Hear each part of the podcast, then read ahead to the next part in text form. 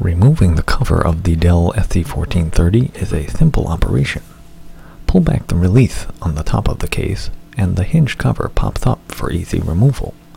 The system information on the interior side of the cover is a helpful quick start to identifying the major components on the system board. Once the cover is off the SC1430, we must disconnect the SATA power cable extension, lift the cable extension bridge, and then pull the SATA drive housing up and away to reveal the glorious innards of this server. Dual Intel quad-core processors top the list of a rich feature set on the Dell. Room for up to 8GB of fully buffered SD RAM is standard for a server configuration, but an abundance of PCI, PCIe, and PCI Express slots gives ample room for expandability.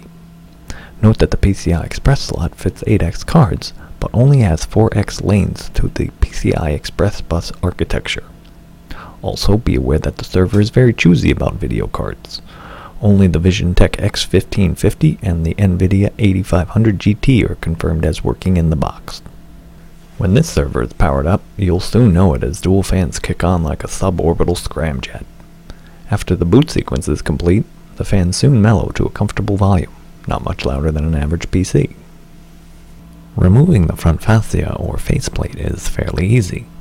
With the cover off the box, pull down on the drive release latch.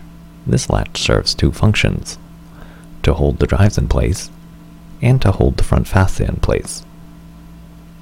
Note the hinges on the faceplate. Proper alignment of these hinges is necessary in order to reattach the faceplate easily. You'll know the faceplate is reattached properly when you hear a satisfying click. As it is a server, the box is fairly spartan with communications ports. On the front of the case, there are two USB 2.0 connectors.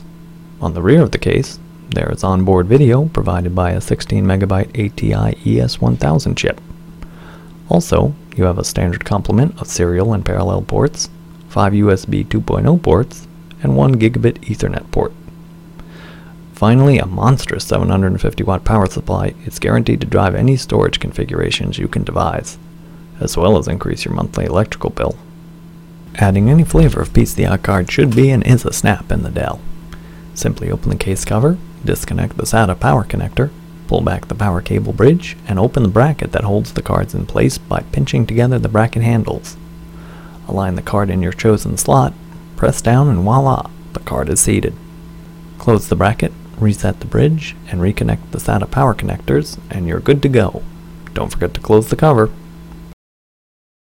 Take note that if you wish to add the latest graphics adapter in the server, the server is picky about graphics cards, and you only have room for an 8X card. However, there are two options for you to pursue. Number 1. Get an 8X to 16X PCI Express slot adapter.